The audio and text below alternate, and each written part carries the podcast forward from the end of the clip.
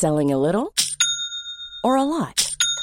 Shopify helps you do your thing however you cha-ching. Shopify is the global commerce platform that helps you sell at every stage of your business. From the launch your online shop stage to the first real life store stage, all the way to the did we just hit a million orders stage. Shopify is there to help you grow. Shopify helps you turn browsers into buyers with the internet's best converting checkout.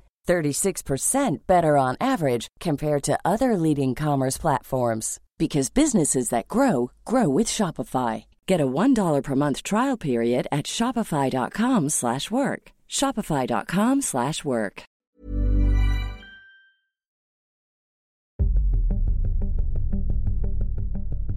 It's not often that a college competitor winning a swimming race leads to international controversy.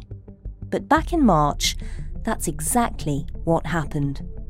Lia Thomas, a swimmer on the University of Pennsylvania's women's swim team, has become the first openly transgender athlete to win a Division I NCAA championship. Her victory triggered changes in international rules. Now, the world governing body of swimming has voted to ban transgender athletes from competing in women's events unless they've transitioned by the age of 12. But swimming isn't the only sport to rule on trans athlete participation recently. So, what are the new rules and how will they affect athletes? You're listening to Stories of Our Times from the Times and the Sunday Times. I'm Manveen Rana. Today, exclusion or fairness? New rules for trans athletes. I'm Martin Ziegler, and I am the chief sports reporter for the Times and the Sunday Times. Martin, with all big issues, before there's any sign of change, there's always sort of a tipping point in an argument. And it feels like, in terms of trans sport and swimming in particular, that tipping point came in March at a race for the NCAA championship in America.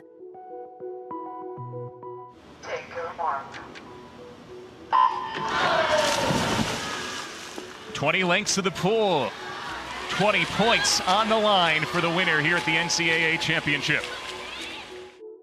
The National Collegiate Athletic Association, or NCAA, is the organisation that runs sporting competitions for American and Canadian students.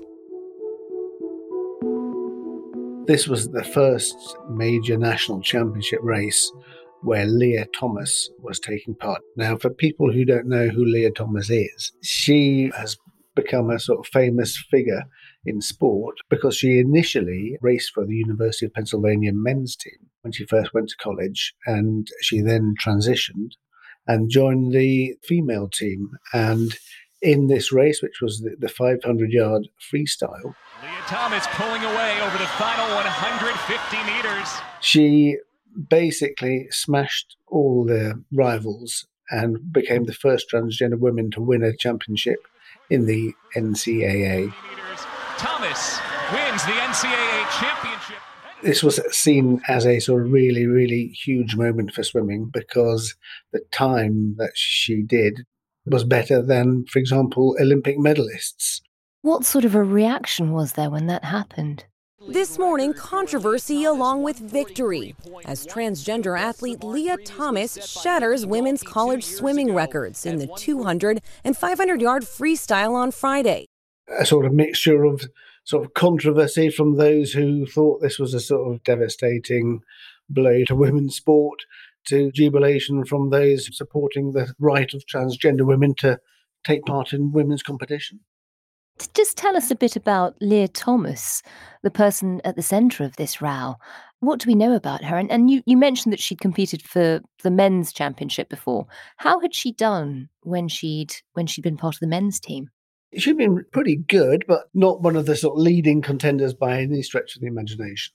In fact, I think if you can look at some of her times, she would have been in the top 100 men in the USA you'd say a sort of regular college swimmer, nothing particularly special, but still pretty good. For people who are unhappy about her taking part in female competition, it's illustrated the fact that actually you can be a sort of fairly average college swimmer in the men's team, but then if you transition, then you suddenly become a world champion, potentially, but certainly a national champion in the women's competition. I mean, that is an extraordinary difference. It really is. And that completely focused the minds of sport, especially swimming.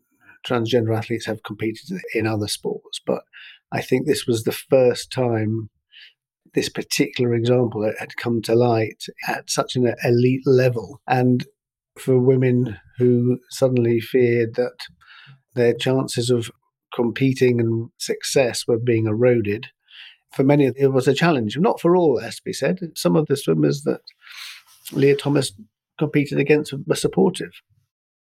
22 year old Lia Thomas grew up in Texas and told her family that she was transgender in 2018. She recently spoke to US media about the issue of trans athletes. Trans women competing in women's sports does not threaten women's sports as a whole. Why?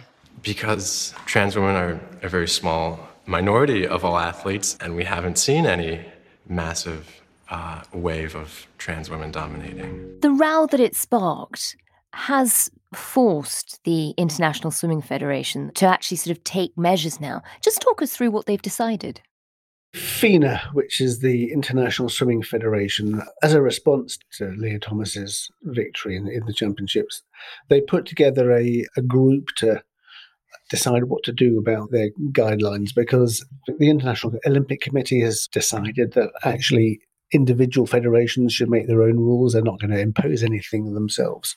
So they put together a group of what they say were sports scientists, medical experts, lawyers, and people with a sort of human rights interest, saying that they actually had everybody from across the board and they consulted with groups, including groups who were pro transgender inclusion. And they came to what for some people was quite a a surprisingly strong position. FINA, the swimming world's governing body, voting to effectively ban transgender athletes from competing in women's events. We have to protect the rights of all our athletes to compete, but we also have to protect competitive fairness at our events, especially women's competition. Lia responding to the decision, telling ABC News in a statement the new FINA release is deeply upsetting. It is discriminatory and will only serve to harm all women. Anyone who has been through male puberty cannot take part in female competition, whether they have transitioned or not, and whatever their testosterone levels are, because until now, for most sports, it's always been about testosterone levels rather than male puberty. And did they explain why that was? Why did they think puberty was a better measure than hormone levels at the moment? There are quite a few scientific studies which have looked at the impact of transitioning after male puberty and have stated that the physical advantages you get from going through male puberty are maintained even if you reduce your testosterone levels, you transition fully, the muscles, the physique remain. And even though you reduce your testosterone levels, you cannot get past that inherent advantage. What international swimming said is that they are not going to allow people like Lia Thomas to compete in elite international female competition. Do we know if Lia Thomas's testosterone levels now were they within the levels that, that they would expect? Yes, so she would have had to reduce her testosterone levels to below 10 nanomoles per litre, which is a level which has been sort of set. I think it was the previous IOC guidelines set that. They've now removed those guidelines, and other sports have different levels. Just tell us a bit about the, the response within the swimming world to these new measures. I mean, if you look at, for example, Sharron Davies, the Olympic swimmer who won a silver medal for Britain in 1980. She's been, I would say, jubilant. I'm really proud of my, my association to be the first to come forward and actually base their rules on proved science. You know, we've been asking for that for five years now. We've all we've ever wanted is to have fair sport for females. I mean, she's been a fairly vociferous campaigner on this issue, but this wasn't just imposed on swimming. This was a, a vote by their Congress. So all the national federations joined together and they, they voted on this and it was passed overwhelmingly. It's been strongly supported. I think very few competitive swimmers, if any female swimmers, have come out against this. There are some figures who have sort of come out against it. I mean, tell us about Tom Daley. Tom Daley said he was absolutely furious with this outcome. He's somebody, for example, who took a long time to come out as gay, and I think he felt for him personally it was a huge thing and something that he, he struggled with and trans people are having a similar struggle and they should be supported they shouldn't be excluded mm. or punished that they should be included and that other people feel the same way and think actually you know once you've transitioned you are a woman and it's transphobic to suggest that in any way that you're not. It is an incredibly difficult problem. It is really difficult. And then the other arguments are why are we making these rules when there's so few people involved? There's a there's a handful. This is just one case, for example, in one sport. And everyone seems to be sort of going completely over the top, is one argument. In fact, what we should be doing is understanding that there are differences in for example, the average height of somebody from Holland compared to somebody from Indonesia, talking about women, I mean, there's a if mm-hmm. the average height is significantly different. So why just because a, a transgender woman has a height advantage or something, why should she be penalised? That's one of the arguments. These rules that will only apply to a small number of people. Across the country, across elite sport at the moment, we're looking at sort of low double digit numbers. So we're not talking 100 or even close to that, which is one of the arguments used by people who are saying that this is taking a, a sledgehammer to crack a nut because we're talking about such small numbers of people across so many different sports. And Martin, as you say, this argument has been rumbling along for a while. I mean, it's the latest case of Lia Thomas that's really sort of forced FINA to look at it and to reevaluate their rules. But the argument has been talked about for years now. Do you think for a lot of these sports bodies, they've sort of been slightly paralyzed by fear of acting in either way. Not just sport, but the whole issue around transgender women, particularly, I think, where the safe spaces, women's changing rooms, for example. That's a really tricky one for society, and of course, mm. it's reflected in sport. And now suddenly it's it's not just the world of swimming that's taking action. Tell us a little bit about the new guidelines that are being brought in by Rugby League. Rugby League has banned transgender players from competing at this year's World Cup. Male to female trans athletes will be unable to play. The ruling made one day after the world swimming body FINA did the same. They had a, initially had a case by case basis, but they've actually followed swimming and they've actually followed rugby union, which was probably the first international federation to bring in this rule around if you've gone through male puberty, then you can't take part in elite women's competition. And International Rugby League have done that ahead of the Rugby League Women's World Cup this autumn. And they say they will review their rules afterwards. But yes, they've basically done the same thing as swimming and the same thing as rugby union. Was there a particular case that prompted it for them, or was it seeing that the world of swimming was taking action? Rugby is a particularly difficult case because there's a sort of safety element. If you have somebody who's very strong and very large, up against somebody who's very slight, and those differences can be particularly big in women's rugby league and rugby union, then there's a safety issue. So, for example, in the community game in England, the rugby union that does allow, I think there's five or six transgender women playing in women's community rugby union. They do that on an individual basis. Weight and strength is measured just to make sure that there's no significant risk that they can pose to their opponents. Mm. At the elite level, it's tougher. They've gone the, down the swimming route. If you've gone through male puberty, you cannot compete in women's rugby. And how has that gone down? There's not been a particular outcry about that, actually. I think most people have been more focused on swimming and also cycling, who have also brought in some new rules in the last few weeks.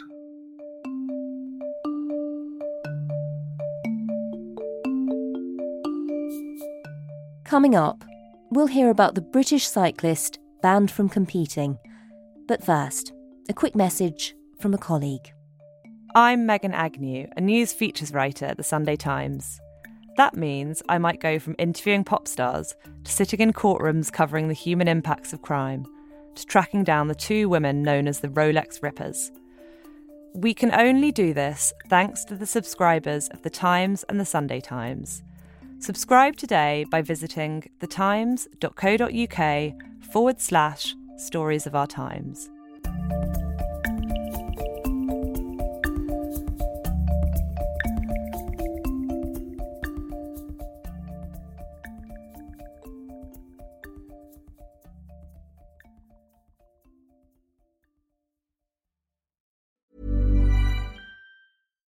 When you make decisions for your company, you look for the no brainers. And if you have a lot of mailing to do, stamps.com is the ultimate no brainer. It streamlines your processes to make your business more efficient, which makes you less busy. Mail checks, invoices, legal documents, and everything you need to keep your business running with stamps.com. Seamlessly connect with every major marketplace and shopping cart. Schedule package pickups and see your cheapest and fastest shipping options from different carriers with rates up to 89% off USPS and UPS rates. And with the stamps.com mobile app, you can take care of mailing and shipping wherever you are. Make the same no-brainer decision as over 1 million other businesses with stamps.com. Sign up with code program for a 4-week trial plus free postage and a free digital scale. No long-term commitments or contracts.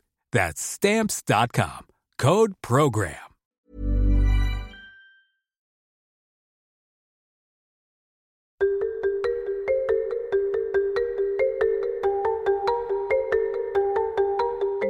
A lot of sports now are having to stop and think about how they deal with trans athletes.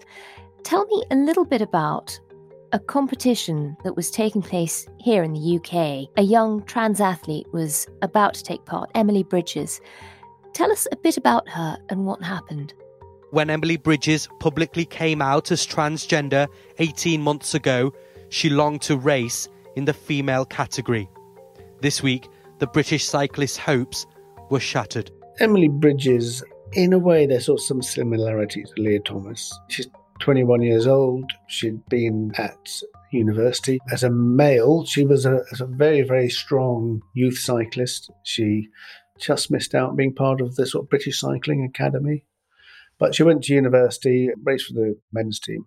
She also transitioned, and that transition meant that in March earlier this year, she was due to take part in the National Omnium Championships because her 12 month transitioning period had been completed. And she was going to race against people like Dame Laura Kenny, the Olympic champion in, in this race. Hmm. And then at the 11th hour, it was thwarted, and the permission for her to race was removed by British Cycling and the International Cycling Union. And did they explain their reasoning? British Cycling said that under the International Cycling Union's rules, UCI, that she was ineligible to compete in that. They just said that she was still registered as a male cyclist and therefore she couldn't compete as a female cyclist. So it was sort of an admin thing, really. She had competed in the men's race at the British University Championships a month earlier. Now, I think even Emily Bridges herself has accepted that was perhaps the wrong decision to do, but she mm. wanted to remain competitive. It probably wasn't the right thing to do. Um, at the time, I wanted to do it because I wanted to keep my skills sharp. Um, and because cycling is such a tactical and technical sport, it's not just physical. And I thought that it would put me in a good place um, for when I started started racing with women. But as far as the UCI were concerned, that sort of gave them the reason to say that you know, she was registered as a male cyclist and therefore she couldn't compete as a female cyclist. That led to a very similar in a way to Lia Thomas, the UCI, to look at their whole rules on elite competition themselves. And what have they come up with? Initially, at least, they've, they've doubled the transition period. So instead of 12 months of transitioning, you have to have transitioned for at least 24 months. And your testosterone levels, instead of 5 nanomoles per litre, has to be reduced to 2.5. hmm. which they say is the top level that testosterone can occur naturally in, in women. For Emily Bridges, that meant that it's going to be at least another year before she could compete in women's competition. She was absolutely bitterly disappointed. Her her mother, who's a sort of strong campaigner on her behalf, was absolutely furious. Has Emily Bridges said anything about it? You know, you mentioned that even she probably thought competing in the men's competition a month before was a bad idea. But has she said anything more about the decision and, and the fact that she won't be able to race competitively for another year now? She said that she's been treated very unfairly. She said that the cycling authorities have moved the goalposts, that the whole debate that has sprung up around this, it had Boris Johnson talking about it. I don't think that uh, biological males should be competing in female sporting events. And, and you know, maybe, I'm, maybe that's a controversial thing to say, but it just, it just seems to me to be sensible. It's led to such a lot of publicity. She's had threats of physical violence by strangers online, you know, awful things, really. It's really strange to see probably the most famous man in Britain um, talking about you um, and having an opinion on something that he doesn't know anything about. And the response after that was as expected. Um, I had threats of physical violence made against me um, by complete strangers online. Um, and I'm, I'm, I'm, I'm scared a lot of the time about, who, about being who I am in public. Whichever side of the argument you fall, one has to feel slightly sorry for the people at the centre of it and very sorry for them when they are faced with these sorts of abuse and intimidation. And meanwhile, you know, in other sports, this is still an ongoing issue. They haven't come down on either side. They haven't really made a decision yet. I mean, tell us a bit about where is women's football at the moment? FIFA, the world governing body, is having a consultation process on this and, and, and will decide soon about elite women's football. Having spoken to senior people in the, in the organisation, it looks very much to me as they're going to sort of follow a scientific based route. And that will either, I guess, be the sort of swimming rugby option of you can't go through male puberty and play elite women's football. Or they will go down the cycling route and this sort of very low level of testosterone. At grassroots level, that will be left to individual countries. So for community amateur football, depending which country you're in, if you're a transgender woman, you should be able to compete in most women's football competitions. I think, for example, the German Football Federation have already said all you need to do is identify as a man or a woman, and, you, and then you can play in whichever of those competitions you want at amateur level. Hmm. And I think perhaps the same will happen with the Football Association. I think speaking to the, the chairman woman of the FA, Debbie Hewitt, was sort of indicating fairness was as important as inclusion. So I got the impression that certainly at elite level, the, the, the English FA would back the sort of restrictions at elite level that you've seen in other sports, but that there would be differences in the community game. I think probably athletics probably going to go the same way. I'd say Sebastian Coe, Lord Coe, the president of World Athletics, he says he feels sympathy with swimming's decision, and I can see that going that way as well. Martin, it, it does feel like this has been an issue that's been talked about for, for years now. Why why are all the bodies mm. suddenly taking a decision on it around now? The debate has been around for a number of years, that's for sure. But I think before we've not had transgender women coming into elite women's competition and challenging those who are already there. So we had Laurel Hubbard, the New Zealand weightlifter at the Tokyo Olympics. She was probably the first one. That was perhaps one of the sparks of the debate again. Laurel Hubbard is now a member of the New Zealand team to Tokyo. She is our first Olympian who has transitioned from male to female.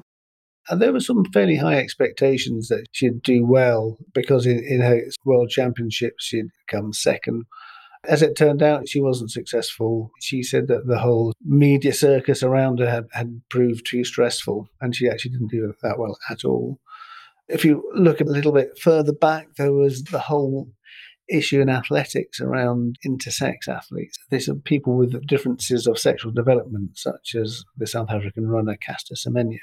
She's not transgender. She was raised as a girl, you know, from birth, and to all intents and purposes, always viewed herself as, as female and was viewed as female. But it turned out more than 10 years ago now that actually she had male chromosomes. And so she is described as intersex, although she has male chromosomes and some sort of male advantages, you'd say, in terms of testosterone. She is also very much a woman. That led World Athletics to introduce some restrictions on testosterone levels and at what races DSD athletes could compete in. DSD stands for Differences of Sexual Development. That provoked a sort of lengthy court case. The sports world's highest court ruled yesterday that Semenya must take medication to reduce her unusually high testosterone level if she wants to compete. That also, I think, set in train a lot of the scrutiny around transgender women taking part in women's competition. And I suppose now, you know, you talked about some of the media scrutiny around Laurel Hubbard and the stress of it, but for a transgender athlete who is at the elite level, I mean, it must just be incredibly confusing with such a, a patchwork of rules across the sports. Yes, but if you're in your particular sport, you'll know what they are. It's not as though if you're an athlete, you have to know everybody's. Mm. You can just focus on your own. I wouldn't say it's necessarily confusing, but I think it's uncertain. That's what it is, because most sports now are looking at what they're going to do and they haven't decided yet. There's certainty if you're a swimmer, but I think even in cycling, I wouldn't be surprised, although they've recently announced the, the 24 month transition and the 2.5 limit for testosterone, if they move on that in the future as well. Really, for the people who are directly affected by it, for the elite athletes, I mean, it's just, it's an incredibly difficult situation, you know, because at that level, you've probably spent a lifetime in training. And whether you're a trans athlete who now just might not be able to compete, however good you are, or if you're a woman, you know, who feels like you don't really have a level playing field because of, of, physical advantages. I mean, both sides, it's just an incredibly difficult situation. It's hard to see how you resolve it uh, in a way that makes everybody happy. Whatever you decide, somebody's going to be unhappy what sports have to wrestle with is where they come down on this. Now, you can see if you've been an Olympic champion many times over, and suddenly somebody comes who's been a good but not outstanding male athlete, and they transition and suddenly they're better than you, then you might question that. I suppose if you were from the transgender athlete point of view, you'd say, well, hang on a minute, if a woman who suddenly came from nowhere and hadn't been doing particularly well, and then found a new training regime, and then that worked for her, and then she she started threatening your position, your status, then they would be equally unhappy. it's the competition they don't like, rather than the fact someone happens to have been born male. And we started by talking about the case of Lia Thomas, this swimmer who now really wouldn't be able to compete because she had gone through male puberty. For people like that, for people who are now sort of written out of elite competition, in the future, will there be a form of competition they can still take part in at that level? Potentially. So, what FINA have said is that they're going to explore having a protected female category and then you'd have an open category in which anyone can compete if you're a transgender woman, you, you take part in the open category. If you're a man, you take part in the open category. Because I don't think there's potentially enough competitors to have a male category, a female category, and an open category at the moment. Hmm. There are some sports who already have it, although it's just viewed as sort of the men's competition, but actually it is an open competition. It's just whether there's a, a, sort of obviously a fairness issue around that, in that if you're a transgender woman, should you still take part in the men's competition? But we had that, for example, Emily Bridges did that. She took part in the university men's championships just a month before she wanted to take part in the women's omnium, and she did well. So you can see that there is arguably still space for transgender women to compete in that open category. You've been listening to Stories of Our Times, a podcast brought to you thanks to the subscribers of The Times and The Sunday Times, with me, Manveen Rana, and my guest, Chief Sports Reporter for The Times and The Sunday Times, Martin Ziegler. You can read more of Martin's work at thetimes.co.uk or in print. The producers today were Edward Drummond and Oliver Adamson. The executive producer is Kate Ford, and sound design was by David Crackles. If you'd like to get in touch with us with any ideas for future episodes or any thoughts on what you've just heard, then do drop us a line to Stories of Our Times at thetimes.co.uk. Thanks for listening. See you tomorrow.